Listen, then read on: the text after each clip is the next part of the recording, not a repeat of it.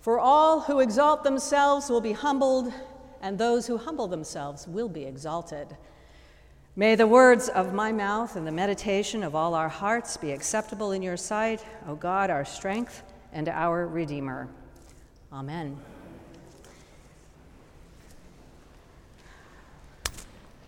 So, I did something during my summer vacation a few years ago that I wasn't planning on doing. I binged on a show on HBO, maybe you've heard of it, called Game of Thrones. All eight seasons. the reason I mention this is because the sequel or the prequel to Game of Thrones just aired last week, and I had to ask myself do I need to watch this show? And if so, why? Because marketing might be telling me I need to, perhaps. I don't know. I don't, and I, and I don't know why I chose to binge on this show when I did. Because I don't usually have a whole lot of time to watch TV.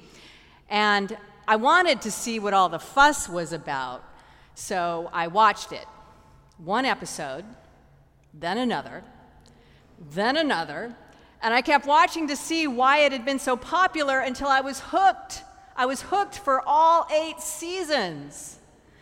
My family thought I was crazy. They're like, why are you watching that? And then I had to answer to myself, too. Why am I watching this? Why am I so hooked? What was it that kept me coming back? I mean, the acting was good, the sets and the costumes were amazing, and the special effects were pretty good, too. But there was a ton of violence that was, that was really hard to take, so why did I watch it? So, you know, I used to work in the, the film business, so I sometimes I look at things like this in a different way, and I, I look at films and I try to see what's in it that, like, why, what, why is this important, or why, why culturally is this important? And so, as I read this week's uh, scripture readings, I, I, kind of had to contemplate the why all over again. Why did I spend so much time watching this show? Now, if you didn't, if you don't know the show, that's okay because I'm going to give you a little backstory. The story revolved around a constant play for power and who was going to rule this kingdom, who was going to rule that kingdom, who was going to be the king, who was going to be the queen, who was going to ultimately roll, um, rule all of the kingdoms together, what powerful family was going to hang on to power or gain power that had been lost.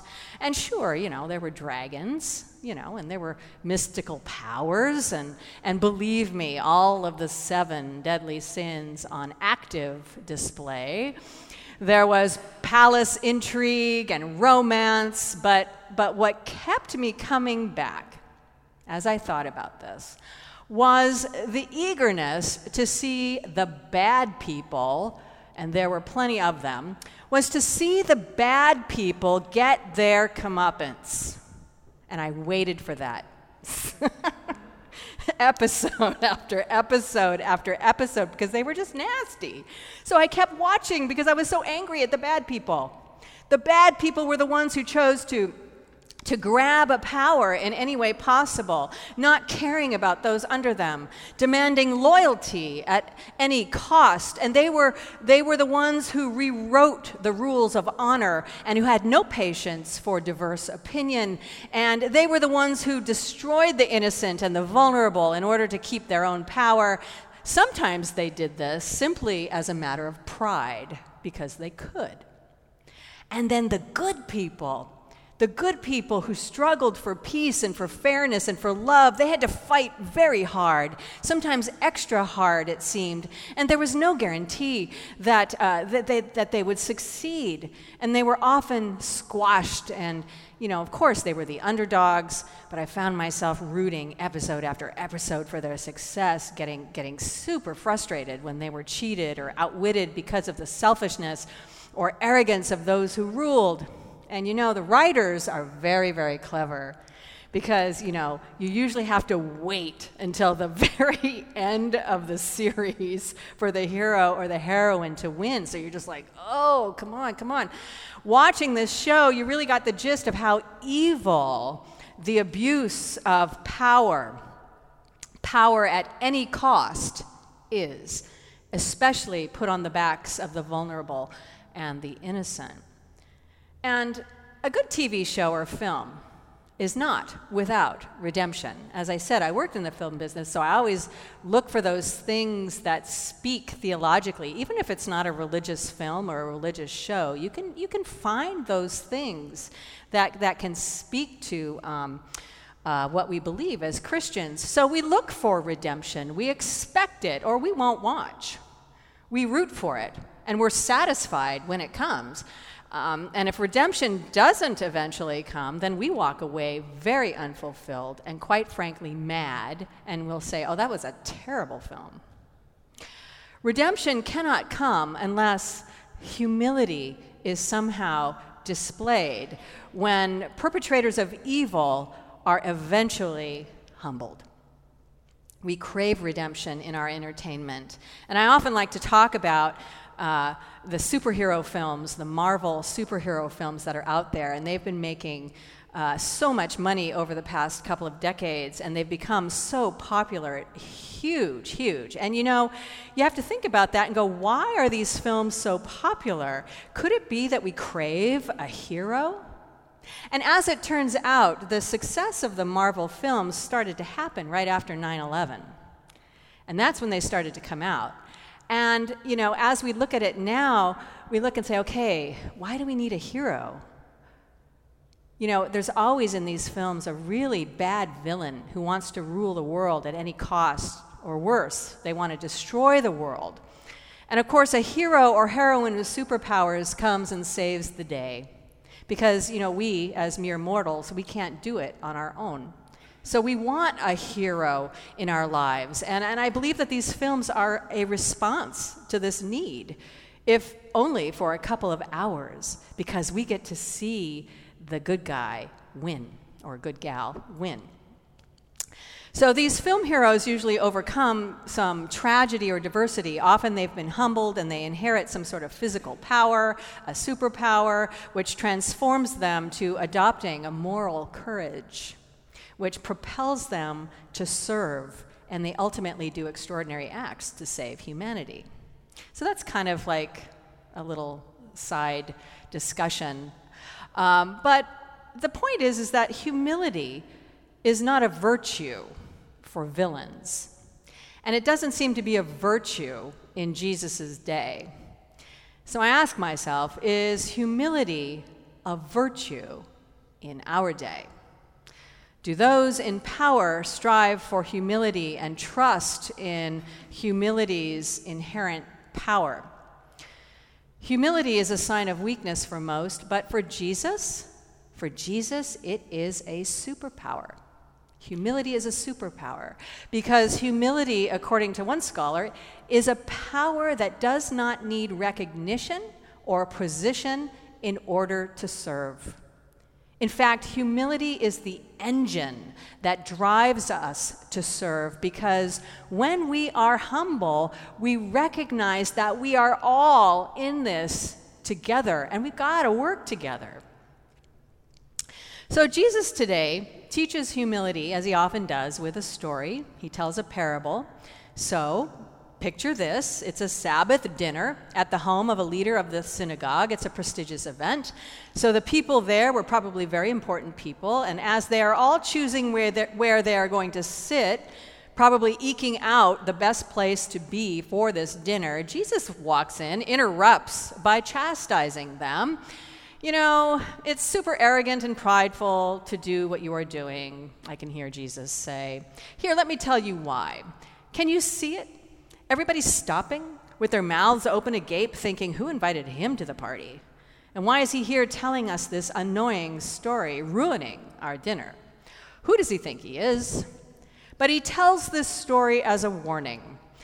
If you choose the highest seat, thinking you deserve it more than others, or by stepping over others at any cost, watch out. Watch out. You may just find yourself being removed. And how will that feel? How will it feel to have that fall from grace? Now, the irony here is that this, this would force humility, right? But if you sit at the lowest place, you just may be invited to move up higher. Remember last week we talked about grace. Grace in this instance is kind of like getting an upgrade from God, like getting upgraded to business class for no reason. and how amazing that will be. Jesus is trying to direct us toward living a grace filled life so we don't have to fall from grace, not being forced into a humble position. Here's the undercurrent, too. Chances are if you see yourself sitting at the highest seat without respecting those below you, how soon will it be before you exalt yourself so high as to sit on the ultimate throne, thinking you are on par with God? And that's ultimately what Jesus is getting at here, because once that happens, it's a short road before you will believe that you don't need God because you alone are God. You alone can fix it, right? You alone hold the ultimate power. Humility means that we give authority to a higher power. It means we acknowledge this higher power as not of our own making. It's why we kneel. It's why we come here on Sundays and we bow and we kneel in worship. We give deference to God as the true authority. Humility isn't weakness, it is a power that is exercised wisely. Being humble means that we don't aggrandize, we don't speak over, we don't assume we are higher than the other. Humility involves understanding others, being in a position to listen. It requires openness, observation, and the courage to empathize, and to ultimately live with compassion. In fact, as, as we talk about many times, if we break down the word compassion itself, we find that it means to suffer with. And that is what Jesus is asking us to do not to be martyrs, but to sit with others in their pain and in their sorrow and in their grief, in their joys, their everyday stuff and to not exalt ourselves as superior above the fray. Humbling ourselves is working and seeing and speaking through Christ. After all, we believe in Jesus who humbled himself on the cross, right? And our theology and our Christian belief demands that we follow a God of humility one who models humility so that our, our hearts can be transformed and the world will be saved from the villains who wish to destroy rather than to create, who wish to tear down instead of build up, whose sense of power is not a serving power, but a usurping power. Jesus warns that we cannot trample on or whiz past or ignore those who are perceived as lower than us. That's not a vision for the kingdom that will ultimately work. Vying for power and control is risky, it's risky business. But humility will always keep us grounded. Having a powerful position is not a bad thing. It's just we have to look at how we are using that power. I don't want to ignore the important message we hear in the letter to the Hebrews today. And, and this epistle tells us that when we are humble, we can say with confidence, The Lord is my helper. I will not be afraid. What can anyone do to me? The Lord is my helper. I will not be afraid. What can anyone do to me? So when we exalt ourselves uh, and we simply tolerate others below us, especially those who are different from us. And this does not lead to the superpowers of understanding and compassion ultimately. We must replace tolerance with the practice of hospitality and compassion. In this way, we humble ourselves to identify with those who suffer, those who are different, those who are uh, considered the least among us. We trust that the Lord is our helper. And when we do not neglect to show hospitality to strangers, we imitate Jesus. And by doing so, we never know. We never know. We, we just may find ourselves entertaining angels. We just may find ourselves cast in a binge worthy life series where redemption comes more easily and more readily. Amen.